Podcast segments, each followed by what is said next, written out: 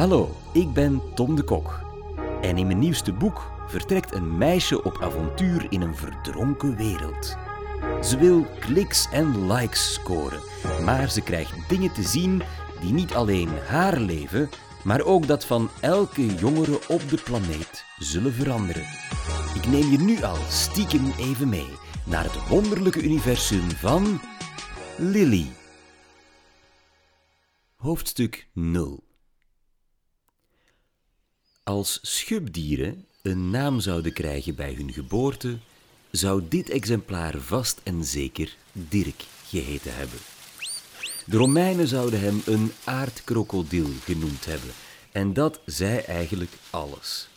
Dirk zag eruit als een miereneter met een harnas aan. Een lange spitse snuit, dikke buik met korte stevige poten eronder, scherpe klauwen om mierennesten mee open te rijten en een staart die even lang en spits was als zijn snuit, waardoor de toevallige voorbijganger zich makkelijk kon vergissen tussen Dirks voor- en achterkant. En over die hele handel heen lag een keurig laagje bruin-grijze schubbe, als dakpannetjes die over elkaar heen schoven en scharnierden wanneer Dirk klaar was met het leeglikken van de ene termietenschacht en zich zonder veel haast voortbewoog naar de volgende. Die avond begon hij zijn slome strooptocht bij een van zijn favoriete mierenhopen. Terwijl de bewoners alarm sloegen en alle kanten opstoven, spitte Dirk met zijn geklauwde voorpootjes de ingang van hun ondergrondse stad verder open. Toen hij zijn spitse snuit in de grond stak, verstijfde hij. De bodem trilde. Eerst nauwelijks merkbaar, maar dan steeds duidelijker. Een ritmisch geroffel dat aan een razend tempo dichterbij kwam. Het viel hem op dat de rode mieren niet meer van hem wegvluchtten, maar zich uit de voeten maakten voor een nog veel groter onheil. De trilling werd nu ook een geluid, hoefgetrappel. Net op het moment dat Dirk zijn snuit uit de mierenhoop trok, vouwde het struikgewas open. Er stormde een kudde reebokken recht op hem af. Er stormde een kudde reebokken recht op hem af. In een reflex rolde hij zijn geschubte lijfje op tot een stevige bol. Hij kreeg een paar venijnige trappen van paniekerige achterpoten, maar zijn schubben vingen de ergste klappen op. Toen de reebokken verdwenen waren, piepte Dirk door een klein spleetje in zijn schubbeschild naar buiten. Groot was zijn verbazing toen er uit het dichte gebladerte ook nog woelratten, grote slangen, wasberen en een heuse tapir verschenen, die allemaal aan een rotvaart langs hem heen renden en gleden. Hoog boven zijn hoofd slingerden apen haastig van tak tot tak. Vogels met kleurrijke staarten flapperden hen krijsend voorbij. Daarna werd het stil. Dirk bleef in zijn schubbebol gerold liggen bij de voet van de mierenhoop. Er was geen mier meer te bespeuren. Hij voelde zijn hart bonzen. Toen hoorde hij het. Ritselende bladeren, hollende tweevoeters, geschreeuw van hoge stemmetjes, gelach. Mensen. Dirk dacht voor zijn doen razendsnel na. Toen ontrolde hij zichzelf en zette het lekker ouderwets op een lopen. Met zijn voorpoten een eindje van de grond, want als schubdieren beslissen dat het vooruit mag gaan, gebruiken ze alleen hun achterpoten. Dirk rende voor zijn leven aan 5 kilometer per uur. Hij dook onder de overhangende jungleplanten door en haastte zich min of meer in de richting van de andere vluchtende dieren.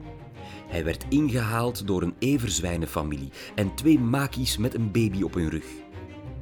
Achter en rondom hem ruisten zijn achtervolgers door het struikgewas. Een olijfbruine arm hier, een wapperende lok van hun gitzwarte hoofdhaar daar, een blote voet ginder. Het waren er drie, vier, vijf. Hun kreetjes en schaterlachen galmden onder het bladerdek en joegen Dirk de stuipen op het lijf. Toen bereikte hij het einde van het oerwoud. Dat was hem nog nooit eerder overkomen. Aan de rand van het bos stond een wel heel vreemde plant. Die had een dun, kaal stammetje en nog dunnere takken die kaarsrecht naar links en naar rechts groeiden. Aan de takken stonden geen bladeren, maar allemaal identieke puntige doornen op precies dezelfde afstand van elkaar. Rij na rij, hoger dan Dirk kon zien. Aan de andere kant van die curieuze hindernis lag alleen zand. Van de andere dieren was geen spoor meer. Hij had duidelijk een afslag gemist. Dirk verloor een schub toen hij zich onder de prikkeldraad heen wurmde en zijn panzer in zo'n punt bleef hangen. Er zat niks anders op dan te trekken zo hard hij kon. Als schubdieren traankanalen hadden, zou Dirk zeker een potje gehuild hebben. Zigzaggend van angst trippelde hij door het zand, af en toe omkijkend. Als een kleine dino, zijn voorste pootjes bungelend in de lucht, zijn achterste poten uit alle macht over de dorre grond scharrelend, repte hij zich naar de veiligheid. En toen botste hij, op topsnelheid en met een enorme dreun, tegen een onzichtbare muur midden op de zandvlakte. De klap trok als een mokerslag door al zijn spieren en gewrichten. Hij werd achterwaarts weggekatapulteerd, rolde door het grind en kwam in een stofwolk tot stilstand. Er was niks in zijn lichaam dat geen pijn deed. En toch krabbelde hij bijna meteen weer overeind. Hij probeerde het opnieuw, met hetzelfde resultaat. Zijn spitse snuit kwam met een knal tegen een koude, gladde en vooral onzichtbare muur terecht. Of misschien niet helemaal onzichtbaar. Als hij heel goed keek, zag hij een half verscholen schubdier dat neus aan neus met hem stond, dat als twee druppels water op hem leek en ook exact dezelfde nerveuze, verwarde bewegingen maakte als hijzelf. Terwijl Dirk zich even spreekwoordelijk in het haar krabde over dat vreemde fenomeen, hij had geen haar en met die scherpe klauwen op zijn voorpoten zou hij toch maar zijn hoofd openscheuren als hij niet uitkeek, viel er plots een aftandse paarse wasmand over hem heen. Hij paste er maar net in, maar gevangen zat hij wel. Hebbes, schaterde een stem in het Chinees, maar voor Dirk had het net zo goed Noors of Jupiteriaans kunnen zijn. Het was een mensenkind. Het moest hem beslopen hebben terwijl hij zijn eigen reflectie had bestudeerd. Het jongetje ging op zijn knieën zitten om door de gaten van de oude plastic wasmand zijn vangst te bekijken. Wauw, een hagedis, kierde het jongetje. Het jongetje zag er best een leuk speelkameraadje uit, met guitige ogen, blakend zonnebruin vel, warrig pikzwart haar dat over zijn voorhoofd hing en een brede glimlach met witte tanden. Toch rolde Dirk zich op tot een stevige schubbebol, voor de zekerheid. Het mensje hees hem met wasmand en al op zijn hoofd. Als Dirk had durven kijken, zou hij gezien hebben hoe zijn ontvoerder een vuile kinderhand tegen de glimmende glazen wand legde. Shishi, bedankt, prevelde het jongetje. Dirk had nog veel meer kunnen zien. Hoe die glazen wand zich, als je goed keek, in alle richtingen uitstrekte, met een zachte kromming die verried dat het om een cirkel ging hoe het jongetje op een drafje de zandweg verder volgde, met de glazen muur aan zijn rechterkant en de jungle achter de hoge prikkeldraad aan zijn linkerkant. Even verderop dook hij zonder aarzeling opnieuw het woud in, tussen twee rijen prikkeldraad, over een platgetreden pad dat Dirk niet kende. Een half uur later werd de begroeiing plots dunner. Het mensenkind liep door een roestig, hoog hek dat hij zorgvuldig weer achter zich sloot. Ze passeerden eerst een gammele schuur en dan een houten hut en nog één. De onverharde straten waren vol bedrijvigheid. Kleurrijke koopwaar hing aan portieken uitgestald, groente en fruit op enorme stapels, kippen maakten zich luidkakelend uit de voeten. Het jongetje zette er stevig de pas in. Op een overvol marktplein gingen ze door een smalle deur naar binnen.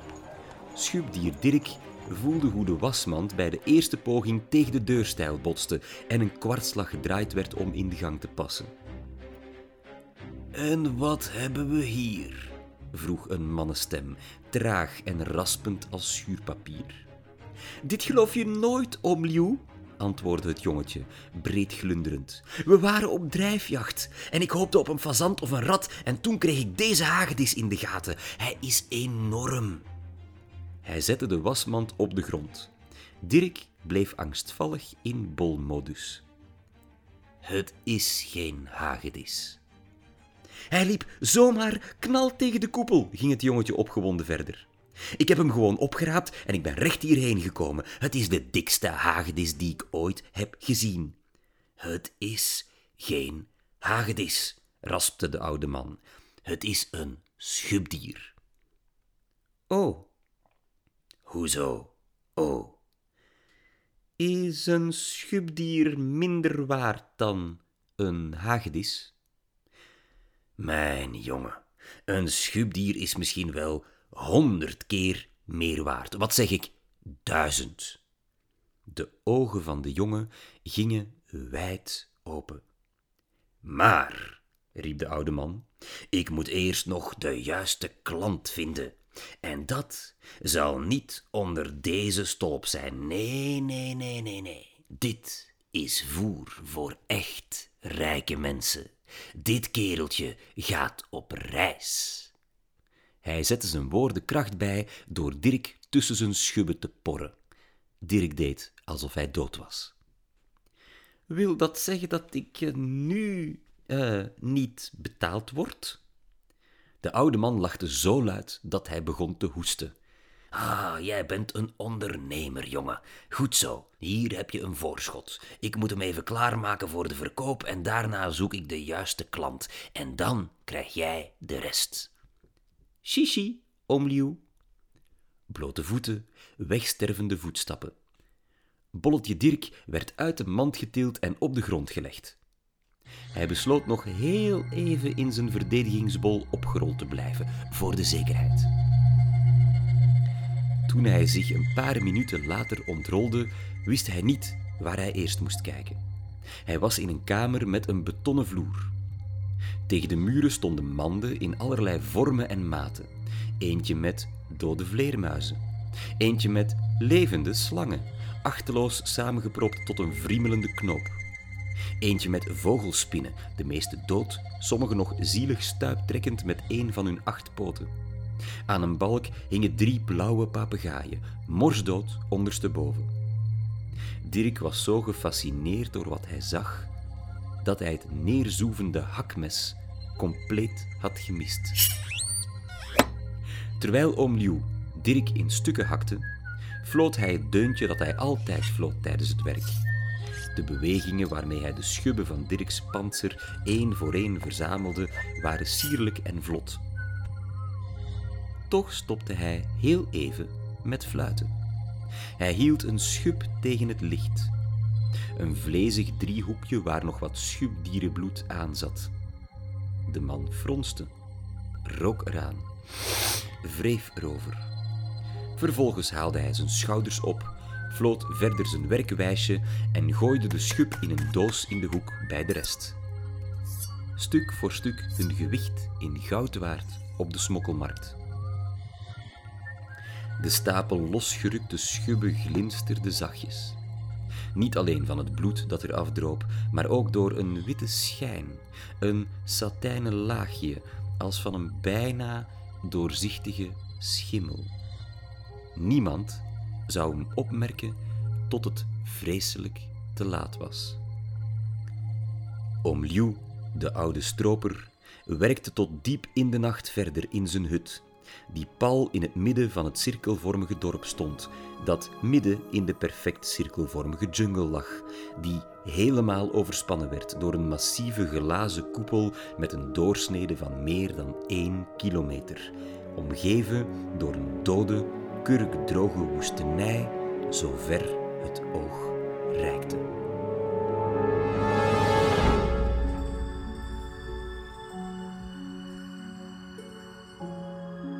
Lily ligt vanaf mei in je lokale boekhandel.